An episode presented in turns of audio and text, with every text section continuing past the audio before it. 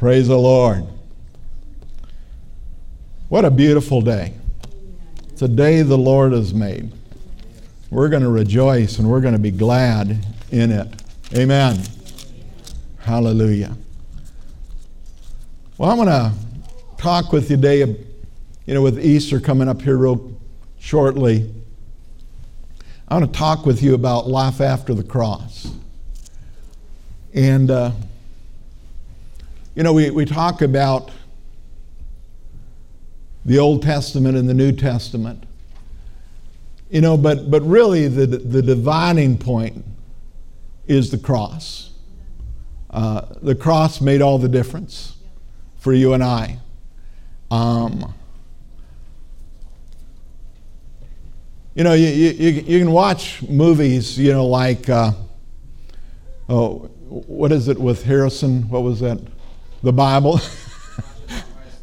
yeah, or any of those things. You know, the, anyway, we're showing the Old Testament and stuff, you know, and, and you look at some of that stuff and you think, wow, that, that's really cool.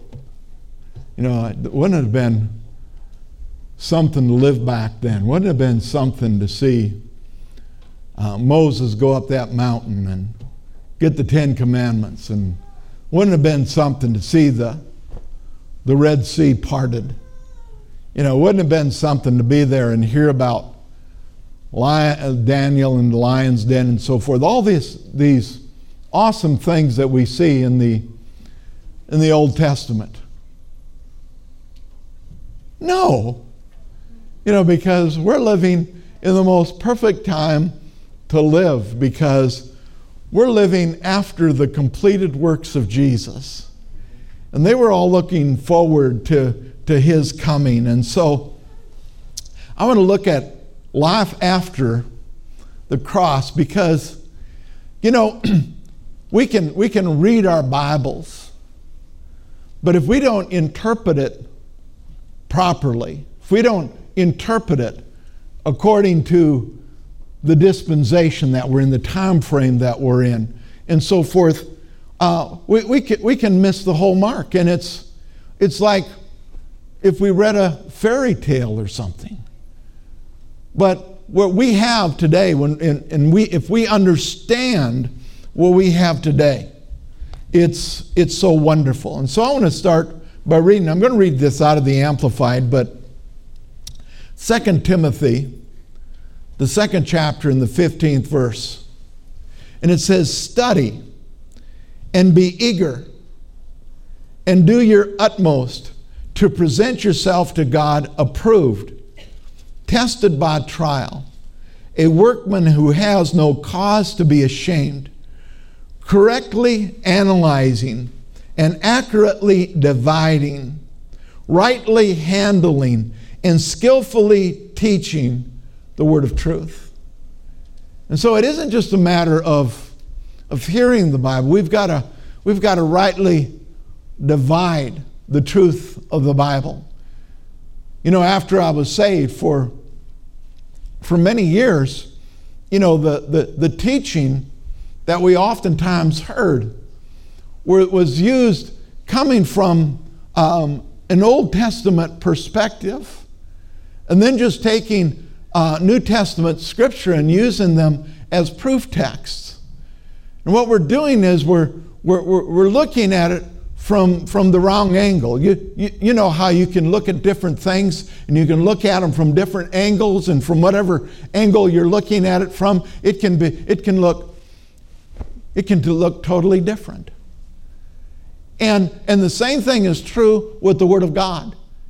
If we don't, not that you're not going to get saved or anything, but it, it, it determines the victory that we really experience in our life. And I don't know about you. I want to I want to I want to live a life a victorious life.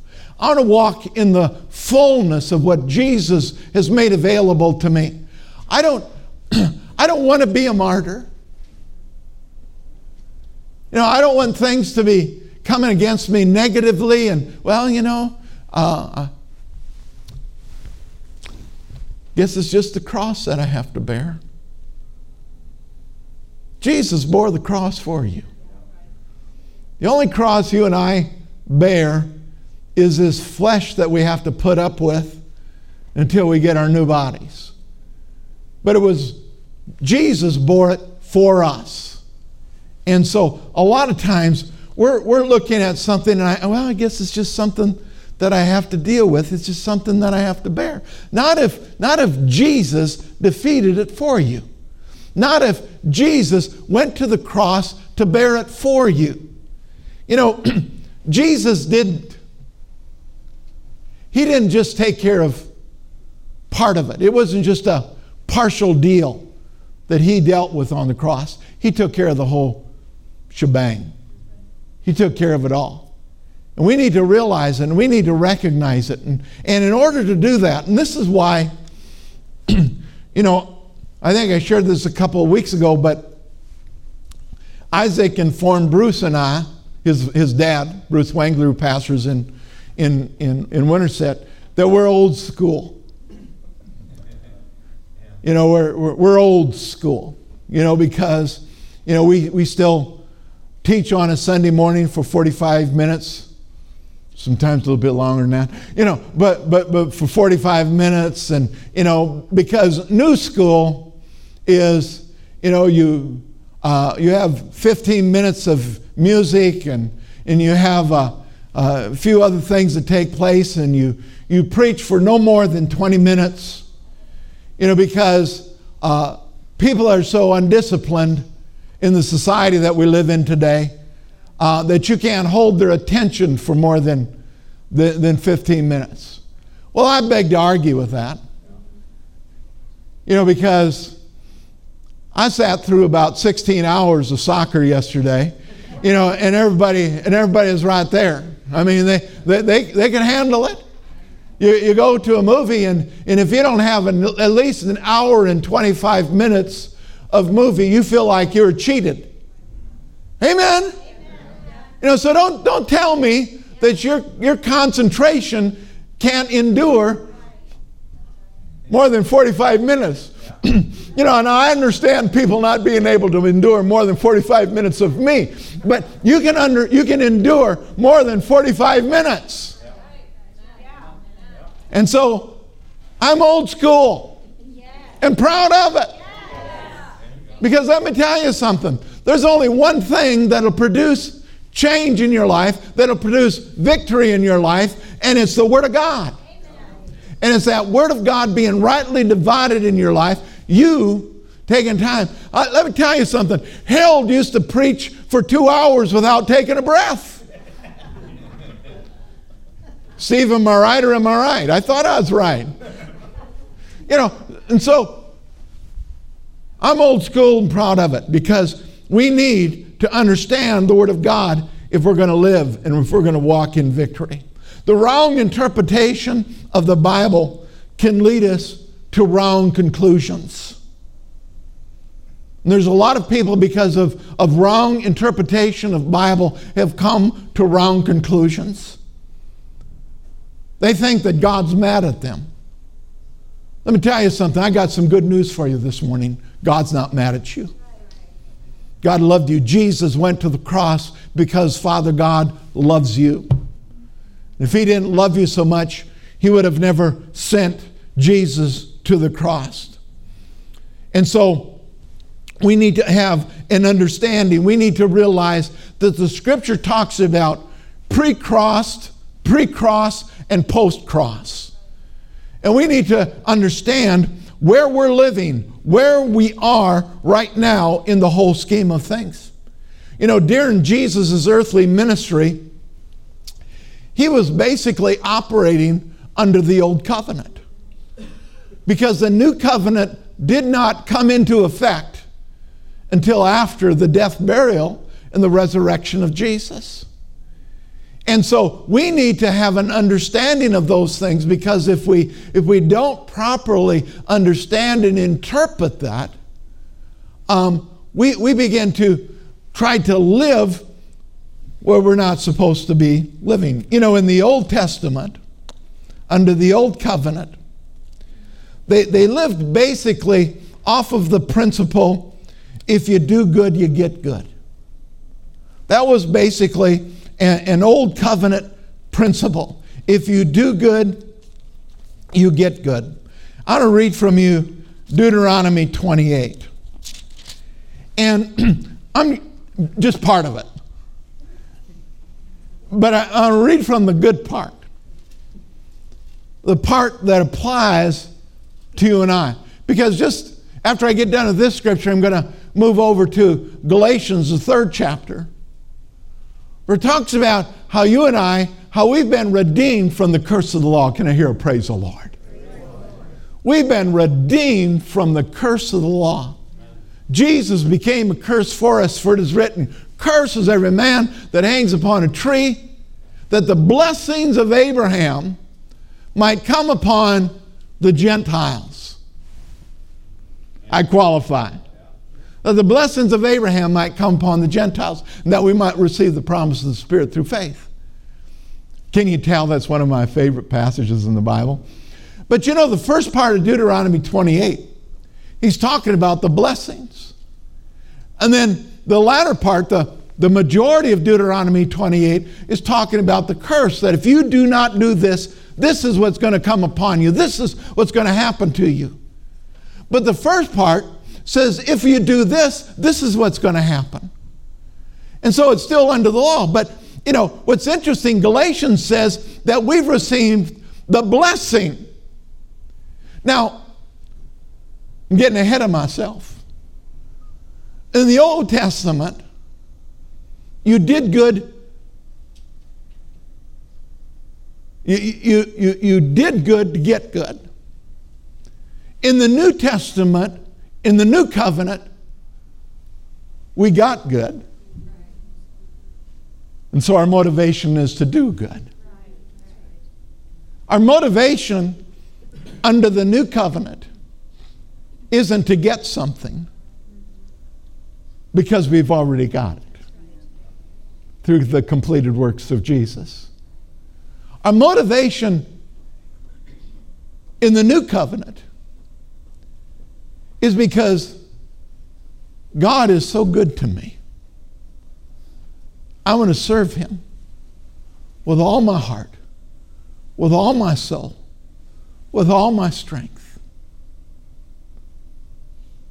And God is so good to me. How can I not be good to you?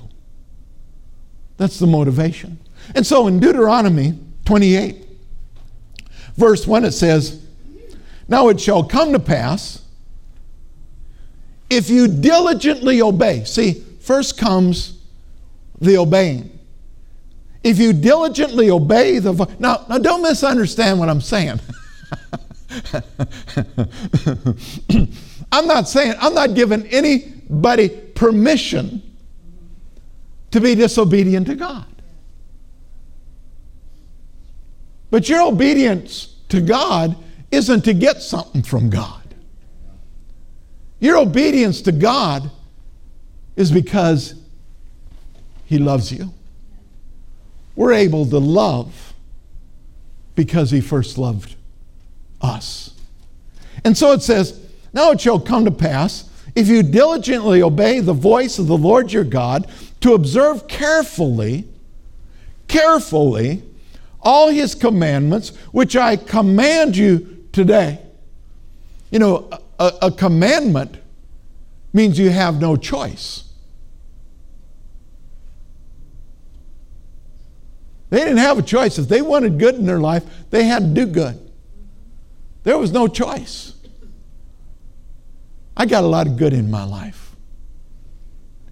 You know, sometimes I, I sit back and I, I look at my life and I think, you know, life just isn't fair. Because I got it so good. I got a, lo- a wife that's been faithful to me for f- almost 50 years. I've got four children that haven't rebelled. I've got 14 grandkids that are wonderful. I, I get to pastor this church. Me. My life is unbelievable. My God supplies all of my needs according to his riches and glory through Christ Jesus. Life is good. How could I not serve him? How could I not be faithful to him? And I, will tell you, there's times I haven't been good. There's times I haven't been faithful. But in, in spite of my failures, He's never failed me. He's never forsaken me. And all these blessings shall come upon you and overtake you because you obey the voice of the Lord your God. Blessed shall you be in the city, and blessed shall you be in the country. Blessed shall be the fruit of your body, and the produce of your ground, and the increase of your herds, and the increase of your cattle, and the offspring of your, uh, of your flocks. In other words, blessed in every area of your life. Dropping down to the 15th verse. But it shall come to pass. Whew. Now, this is where it starts not getting nice.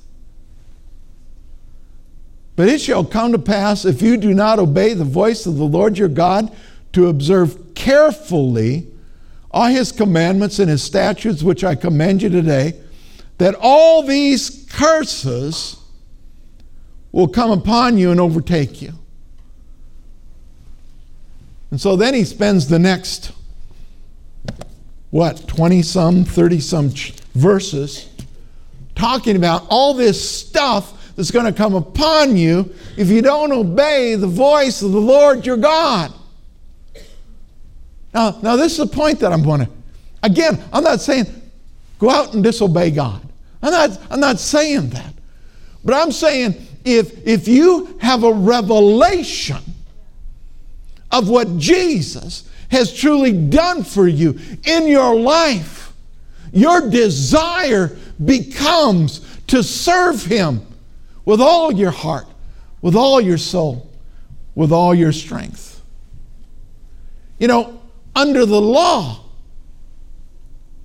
if you overlook, if you miss in one point, you're under the curse. And it says that if you miss it in one point, you're guilty of all of it. And let me tell you what the, the, the law proved to the children of Israel, it proved they needed a Savior. I don't know about you. When I got saved, I was convinced I needed a Savior. I'd spent 24 years of my life trying in my own strength to be good to do the right thing. I had tried in my own strength to, to overcome the issues in my life. And this time, this time, this time I'm going to do it. This time I'm going to make it. Let me tell you, I didn't. The revelation I had was I need a Savior. And so I, when I prayed and I received Jesus Christ in my Lord, as my Lord and Savior. I was not going through some kind of motion. It was coming out of my heart because I knew I needed to be forgiven. I knew I needed help. I knew. And the way that I found out was through the Word of God. what's interesting about it is my entire life, I'd heard the Word of God. My mom pray, played the organ in church. It was a little country church, Uinta, Minnesota. And so, because, and I don't know why, mom didn't trust me sitting in the back by myself. They did one time and the preacher called me and my best friend out. And so, young people, if you get called out, don't feel like you're all alone.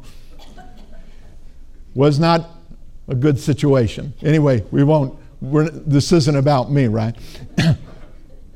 And so I got to sit in the front row every Sunday. And, uh, and so I heard, I heard the preaching. I heard that because I was baptized and because I grew up in church and because mom and dad had always gone to church and, and I heard because of my heritage and because of going through confirmation, I was saved. Well, they, they left just one little element out of it. The Bible says. Everybody say, the Bible says. The Bible says that if you believe in your heart and you confess with your mouth that Jesus is Lord, you shall be saved. It says absolutely nothing about having a heritage that goes to church. Has absolutely nothing to say about baptism. Scripture does say baptism doth now save you. But that's talking about being baptized into Christ, being immersed into Christ, and then openly being water baptized, declaring what Jesus has done in your life. And so the scripture has to be rightly interpreted because if I hadn't heard that scripture rightly interpreted, and I'm not saying I couldn't have gotten saved along the way, but here I am, 24 years old, not the smartest thing in the world, doing plenty of stupid stuff. And if I'd lost my life, I have no assurance as to where I would have spent eternity. Well, today I know. Today I know not because of what I've done, but because of what Jesus did in did for me. And I have the assurance of that because of what the Word of God declares. Now let's read this again in Galatians 3 13 and 14. This is, this is our new covenant redemption. That it, it says that we're not going to be redeemed of the curse, or if we do right, we're redeemed from the curse. It's in the past tense that we've already been redeemed from the curse. Christ has. Everybody say, has. Christ has redeemed us from the curse of the law, having become a curse for us, for it is written, Cursed is every man that hangs upon the tree, that the blessing why was he hanged on the tree? That the blessing of Abraham might come upon the Gentiles, that we might receive the promise of the Spirit through faith. Christ did it all for us. Because of Jesus, we are now no longer required to earn our salvation through good works.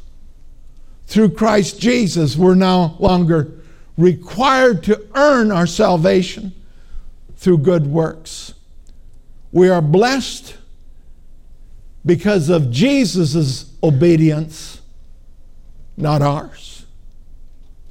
Listen, we've, we've, got to, we've got to get this revelation. We've got to get this understanding. It's not about you. It's not about me. It's about Jesus. And if I get it in proper order and I get Jesus where he belongs in first place in my life, my life will line up with that. The order will come. Listen to what it says in, in Romans, the fifth chapter, and the 19th verse.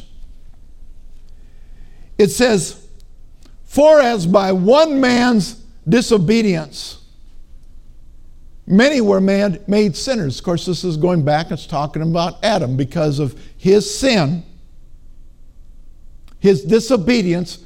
Many were made sinners.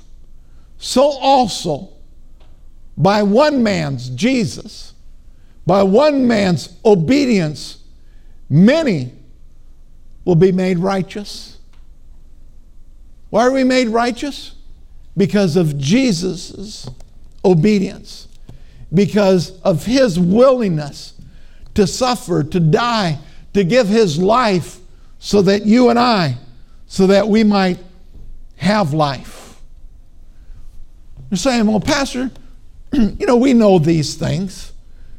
Well, you know, the problem is, is, is we forget. And we begin to look at self and we begin to think it's about me. We lose sight of the fact that it isn't about me, it's about what Jesus has done for me. We begin to look at it and we begin to think, you know, I am in this place in my life because of what I've done. And that's where we begin to look down our pointy little snobbish nose at somebody else and we begin to think we're better than somebody else. And I remember this testimony, this was years back. Can't remember the name of the, the teacher right now. But we heard him up in, in Minneapolis at a pastor's conference, and he's, talking about how, you know, he had, he had come out of a, a very destructive lifestyle. He was addicted to drugs, he's an alcoholic, uh, he's living a gay lifestyle. And he said, one day, he said, I was in this institution that I'd been committed to. And I was curled up in the shower in the fetal position. And he said, God came along and he saw me in the shower, curled up in the fetal position, wishing I were dead. And God looked a bit down upon me and said, Now there's somebody I can use. And he brought an old teacher, still alive today, Norval Hayes, into his life. And he got born again and he discipled him, and his life got turned around, got delivered from all of his stuff. But when we heard him preaching, his preaching on grace, this was probably 20 years ago, 25 years ago. And he says one day he was driving through one of the major cities and he was kind of driving down Skid Row. And he says the, the addicts and the drunks were literally laying in the garden, in, in the gutter. And he says, I'm driving along and I'm thinking, oh, the scum of the earth.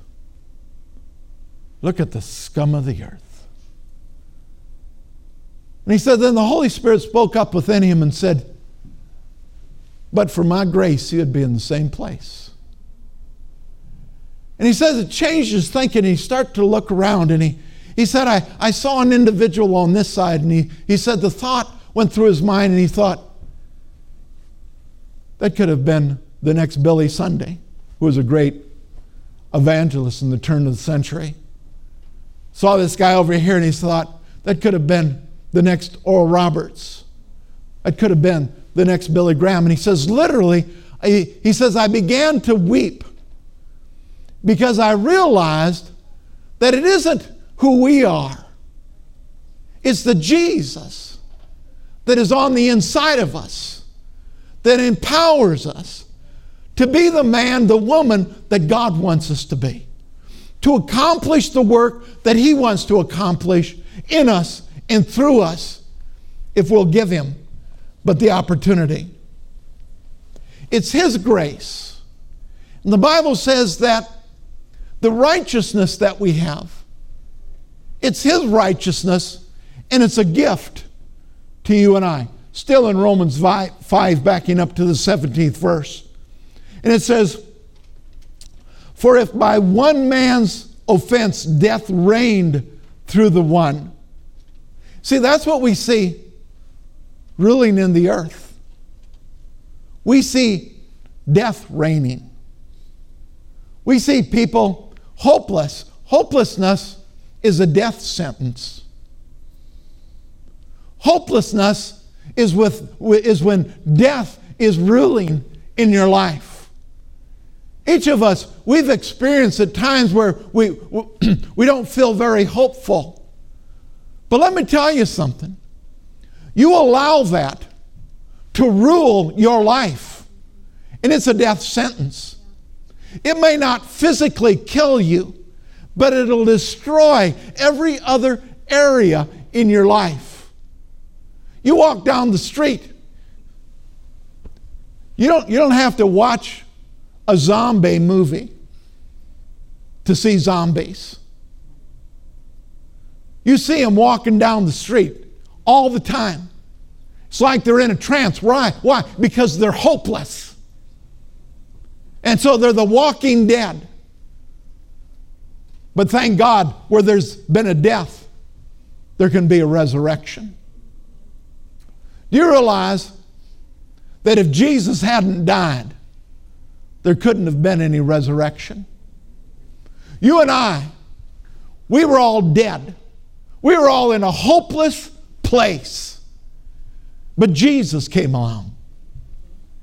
And through Jesus Christ, we experienced a resurrection. And with that resurrection came hope. Hopelessness had to go out the window. Why? Because hopelessness is death. Now we no longer walk hopeless. We have faith, we have confidence, we have assurance. We can do all things through Christ because He strengthens us. Greater is He that is in us than He that is in the world. That's the assurance, that's the confidence that we have because of Jesus. And so, for if by one man's offense death reigned through the one, much more those, now this is talking about you and me, those who received abundance of grace, praise the Lord. We just didn't get a little bit. We got a, an abundance of grace. You know what abundance of grace means? More than you need. Enough that is sufficient to meet your every need, whatever that need might be. We have the abundance of grace. And the gift of righteousness will reign in life through the one, Jesus Christ. We reign in life. Life isn't supposed to reign over you. Life isn't supposed to be more than what you can handle. We're to reign in life. And we do it through an abundance of grace and the gift of righteousness, which has been imparted into our life through the one, Jesus Christ. It's not what we've done, it's what Jesus has done in and through us. 1 Corinthians, the first chapter, the 29th verse. This is one of my favorite verses. Do you realize I have a lot of favorite verses? But this is, this is, this is one of my favorite verses. Um, 1 Corinthians 1 29 and 30 that no flesh shall be glorified in his presence.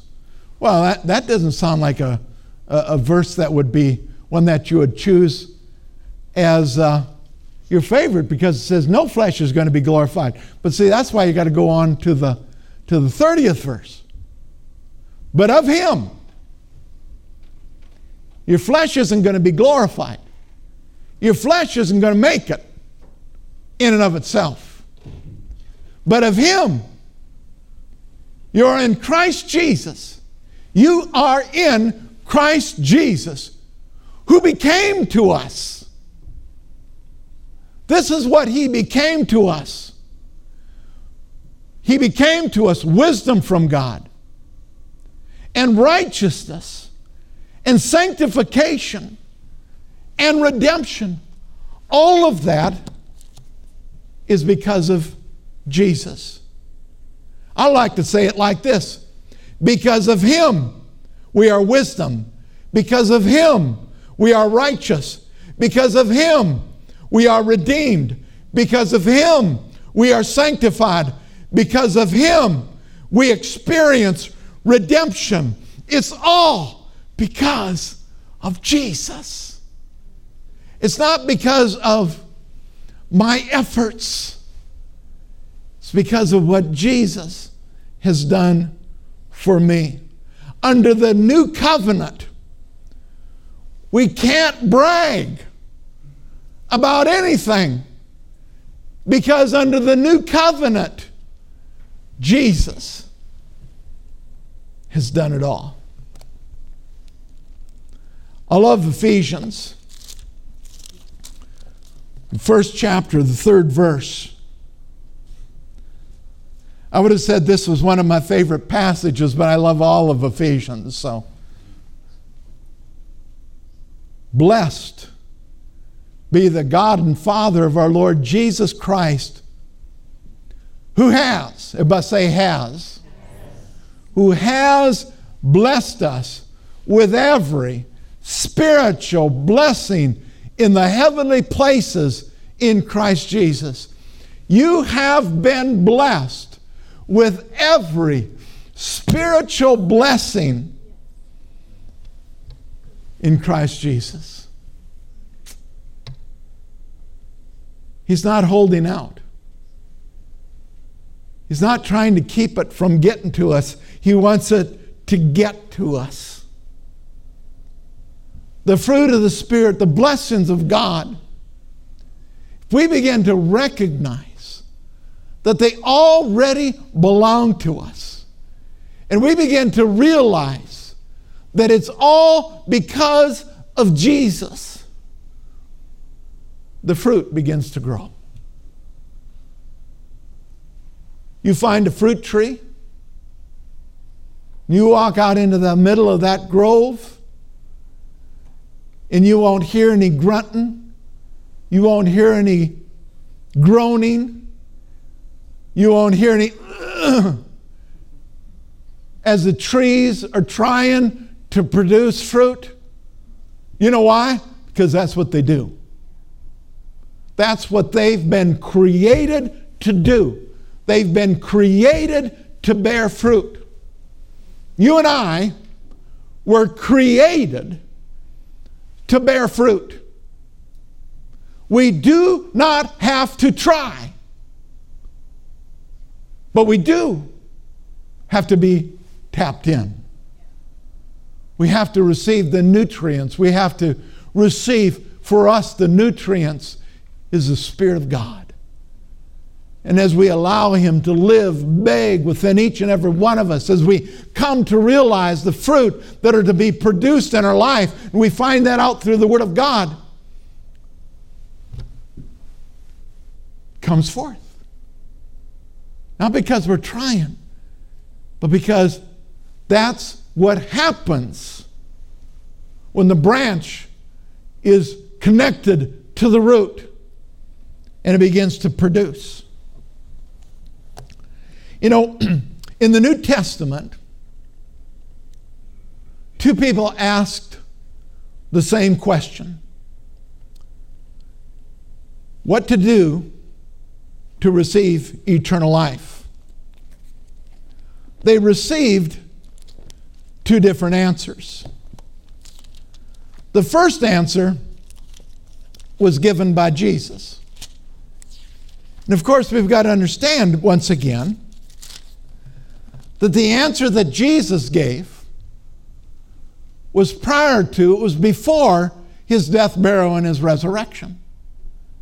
It was the rich young ruler that came to him in, in Matthew 19, 20, or excuse me, 19, 16, it says, Now behold, one came and said to him, Good teacher, what good things should I do that I may have eternal life? And you know, there's a lot of people still asking that same question.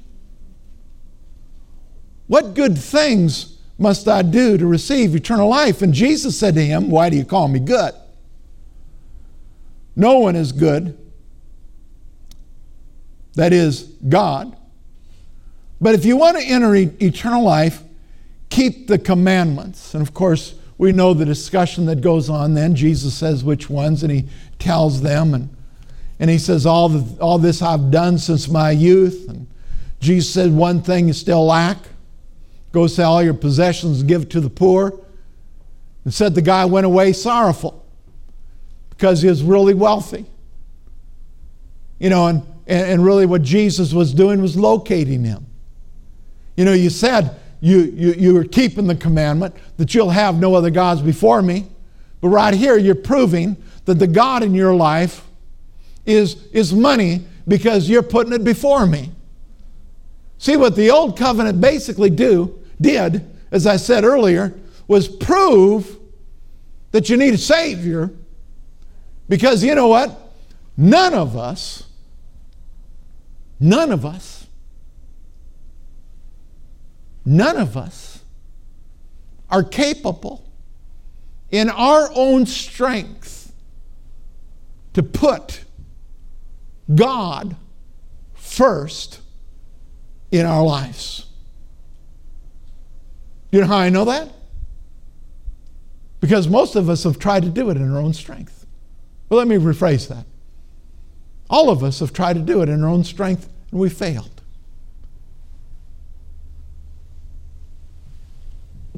Thank God for the Holy Ghost. Because He empowers us, makes it possible for us to put Jesus first. But then there was the, the second account. And we find it in the book of Acts and in the 16th chapter, and we find Paul and Silas, and, and they're in prison, and the, the warden of the prison comes to them and and says, What must I do to be saved? And, and we get down into Acts, the 19th chapter, and the 16th verse. And, and it says, And the man, 16th chapter.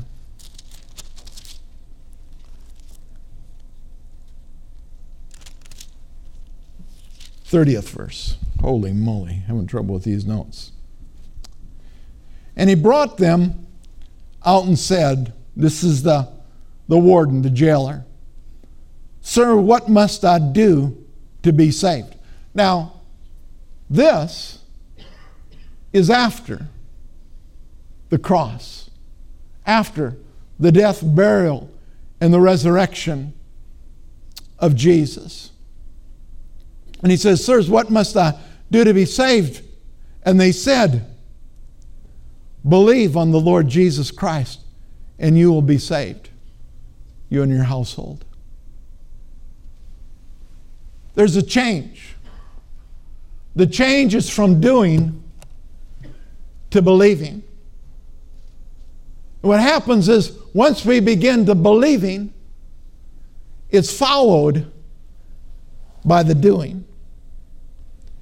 It begins to change the way we function in our life. There, there, there's other examples before the cross and after the cross in the Bible and, and, and in the, the New Testament. Before, before the cross, Jesus was still teaching under the law. According to the law, people were required to forgive others before God would forgive them. Listen to this in Mark 11. And I, I, think this has created a lot of difficulty, a lot of confusion in the lives of people when they read through these passages. Because we've got to understand, in and of ourselves, we're incapable of forgiving people. And what he's talking about here, he's talking about us doing, and he's talking about it because it's before the cross. Mark 11, 24 or 25. You just got done talking about speaking into the speaking to the mountains and them moving and so forth. And it says, and whenever you stand praying, if you have anything against anyone, forgive him. That your Father in heaven may also forgive you your trespasses. Listen to this. if, if this is still in operation today, we're in trouble. Don't look at me with that tone of voice. If, if this is in operation today, we're in trouble. Because then it goes on and says, But if you do not forgive, neither will your Father in heaven forgive you your trespasses. That means if you hold anything against anybody,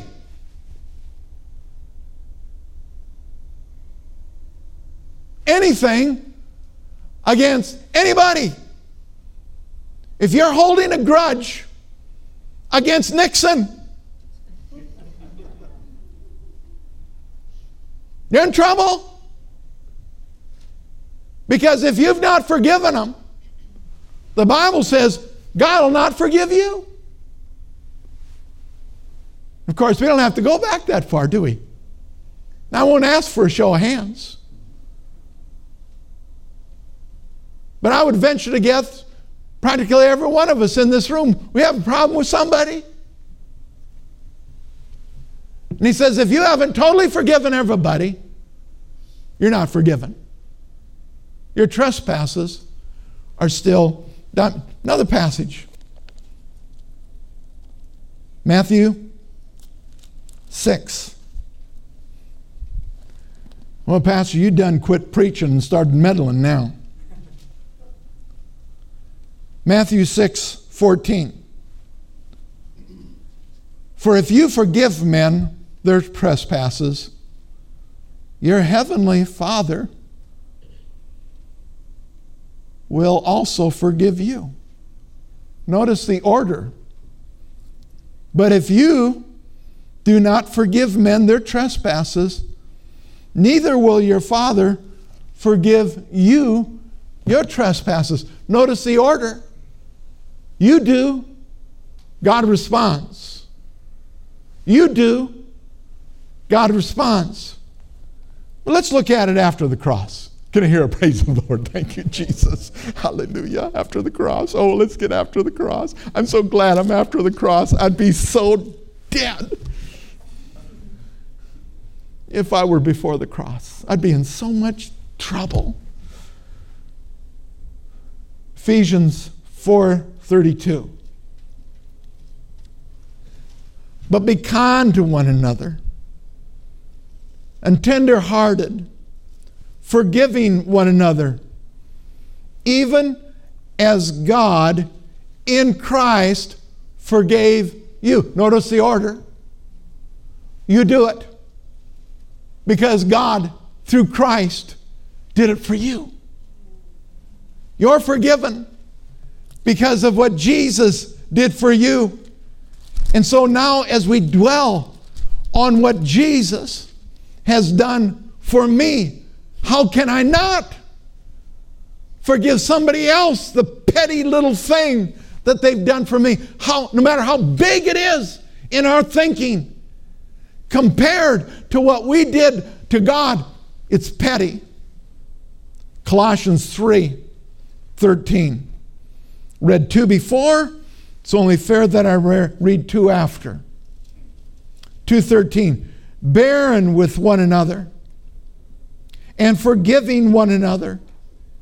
If anyone has a complaint against another, even as Christ forgave you, so you also must do.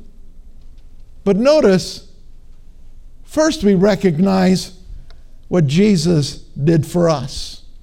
Under the old covenant, we are commanded to show perfect love to God and others. Once again, back in Mark, the 12th chapter.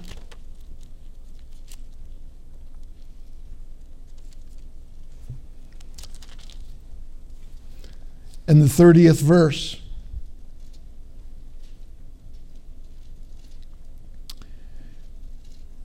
And you, shall love the Lord your God with all your heart, with all your soul, with all your mind, and with all your strength. This is the first commandment. And the second commandment, like it, is this You shall love your neighbor as yourself. Now, again, with a command, there's no flex, flexibility. There's no shadow of turning with a command. With a command, you and I, we must do it to perfection. If we're going to do it by the law, we can live by the law if you want. It's just that it's an impossibility. Under the new covenant, we see that God loved us first. And therefore, we can show that love to others. First John, fourth chapter, 19th verse. We love him because he first loved us. What? Why did Old Covenant believers have such a difficult time? Because they didn't, they didn't know the love of God. They saw God as, he, he was love. But they didn't know him as love. They didn't see him as love. They saw him as judge. God's demonstrated. See, the significance of Easter. Yes, it's his, his death, burial, and resurrection that, that purchased life for us. But part of it is to be able to look at Easter and see the tremendous, overwhelming love that God has for us. God so loved the world that he gave his only begotten Son, Jesus Christ, to be the propitiation for our sins, to be, to be the perfect sacrifice so that you and I might have life. That's love. You know, the Bible says, you know, one might lay his life down for a friend. We were enemies of God when Jesus gave his life for you and I. That's the ultimate demonstration of love. When somebody will give his life, he did it for us. You doubt God's love for you? Well, you know, Pastor, I'm just not confident in God's love. Look to the cross. Look to the cross. I like to, I like to emphasize the resurrection because through the resurrection, we have redemption. Our righteousness is fulfilled, accomplished through the resurrection. But never forget there's never a resurrection without a death. And the demonstration of his love for you and I was in his death, that he was willing to die. Romans 5 5 will close with this verse. Now, hope does not disappoint. We have hope, and hope does not disappoint. Now, hope does not disappoint because the love of God has been poured out in our hearts by the Holy Spirit who is given to us. You see, you're not just simply spirit filled, you're love filled.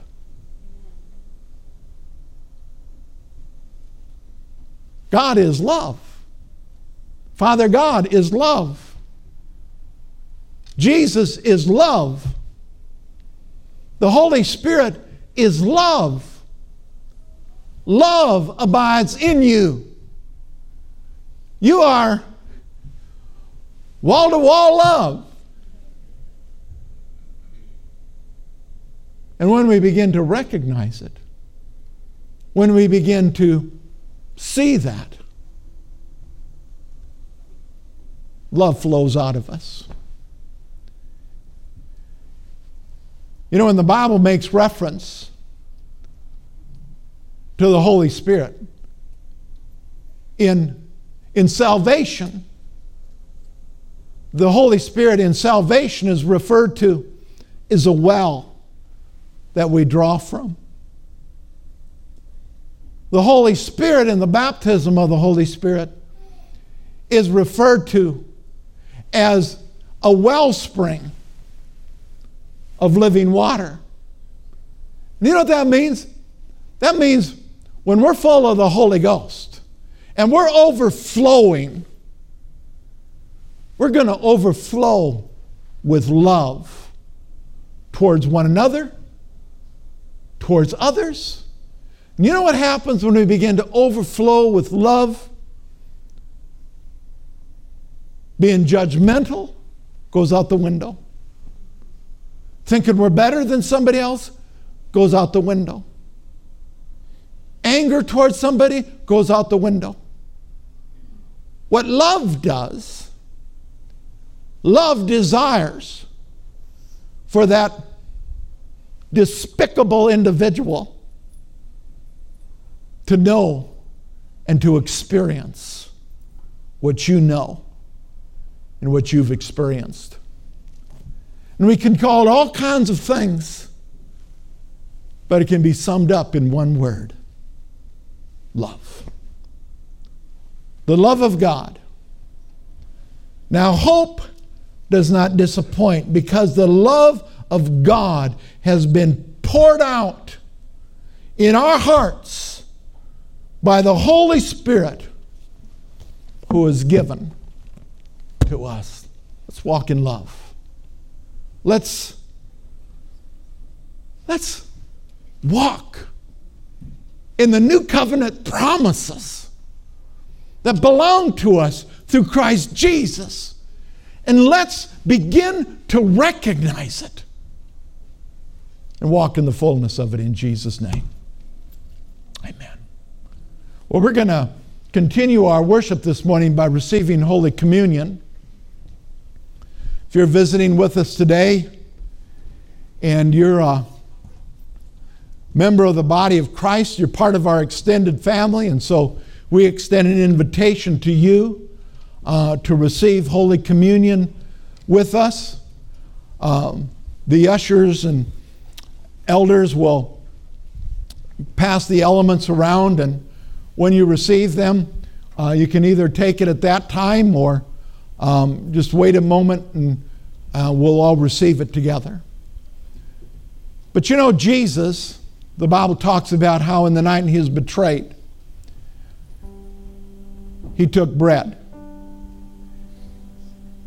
Then later he says to do this in remembrance of him. And you know, over the last several weeks, we've been we've been talking a lot about remembering what Jesus accomplished for us. And, you know, it's interesting that Holy Communion was instituted on the night in which, be, in which Jesus was betrayed. And so when we receive communion, once again, as a reminder, it's not just a emotion that we go through. When we receive communion, we're to be reminded that it was Jesus' body that was whipped, that was broken, that was humiliated, that was shamed. All of that stuff that comes against you and I, all of that was poured out upon Jesus. And He took all of that upon himself. You know, when guilt tries to rise up in your life, you need to just take it and you need to present it to Jesus and say, This, this is yours. You took it for me. Shame, we need to do the, do the same thing with it. 1 John 1 9 says that if we confess our sins, He's faithful and just to forgive us our sins and to cleanse us from all unrighteousness. And so when we've been forgiven of our sin, it's not just the act that is taken care of that's forgiven. It says that He washes away the residue, all the unrighteousness, the residue, the shame, the guilt, the pain. All of that is washed away along with the sin. Why? Because He wants us to be complete, He wants us to be whole. And it was done because Jesus loves you. Jesus loves me, this I know, for the Bible tells me so. Little ones, to Him belong. Somebody help me.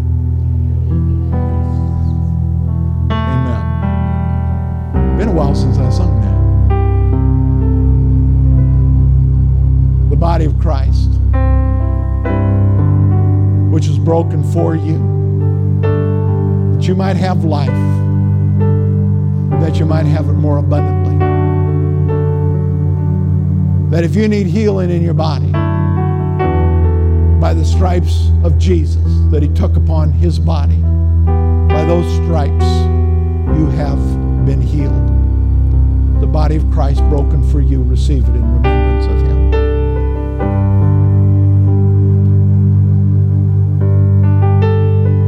Then, of course,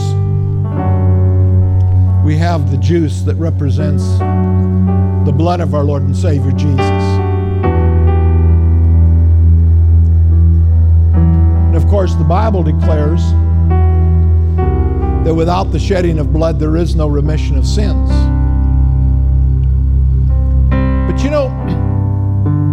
Our sins weren't just simply remitted, our sins were completely obliterated. They're completely washed away. I love the scripture. I, I got to quit using that, I guess. I love the scripture that says that our sins have been removed as far as the east is from the west. You know, you can go north and you'll eventually hit south. You can go south and you'll eventually hit north. But you can go west or you can east, go east, and they'll never run into each other. And he says, that He removes our sin so far from us, as far as the east is from the west. In other words, so that we never run into it again. Do you know what that means? That means God,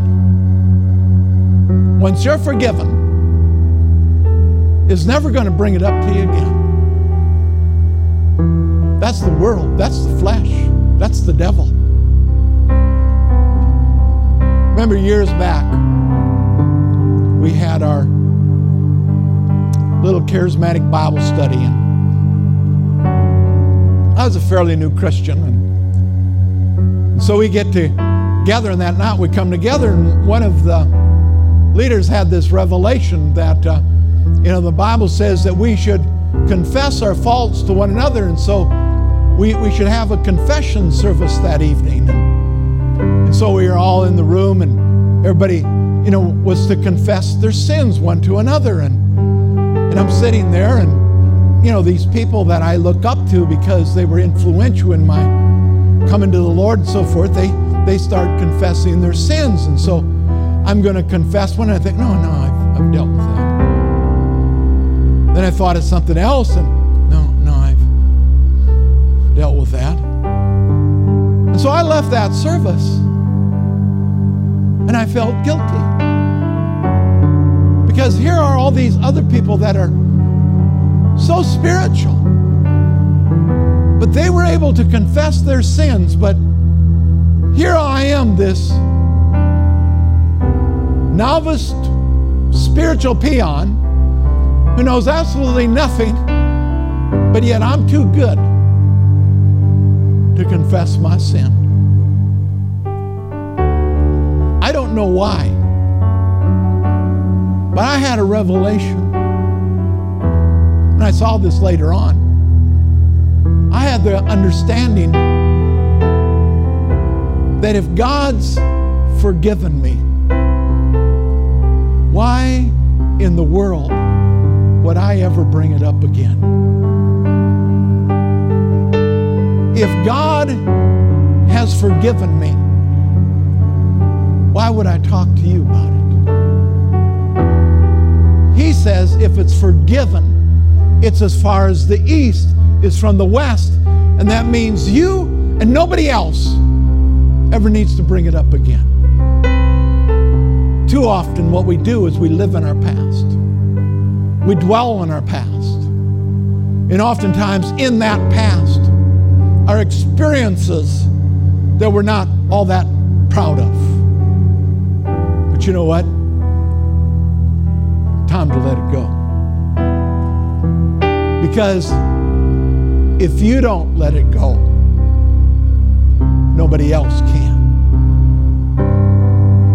So, this grape juice represents the blood of our Lord and Savior Jesus Christ that not only washes away your sin, but it washes away all the residue of your sin as well. Because of that, we are free. And he that is free in Jesus is free indeed. The blood of Christ, which has been shed for you, receive it in remembrance of him. Father, we rejoice in the knowledge of the completed works of Jesus that his body was beaten and broken so that we might be whole. His blood was shed so that our sins might be forgiven. And Father, we thank you. It seems so inadequate. But Father, we thank you for loving us so much that you sent Jesus. And Jesus, we thank you that you loved us so abundantly that you were willing to come and suffer and die and pay the penalty for our sins. We thank you that you loved us so much that when you returned to heaven, you didn't leave us alone, but you sent us the precious Holy Spirit that He might live in us, that we might experience that love firsthand, firsthand, and that we might demonstrate that love to others. Father, Fill us. Fill us. Fill us to overflowing with your precious Holy Spirit. That those that we come in contact with might sense and know your love. May we be vessels, may we be channels of your love. Father, we pray it in Jesus' name. So as you go, go in His peace, go in His strength, go in His love, go in the name of the Father, the Son, and the Holy Spirit. Go in the precious name of Jesus. Amen. God bless you. Give somebody a, love, a, a hug and splash some love on them. In Jesus' name.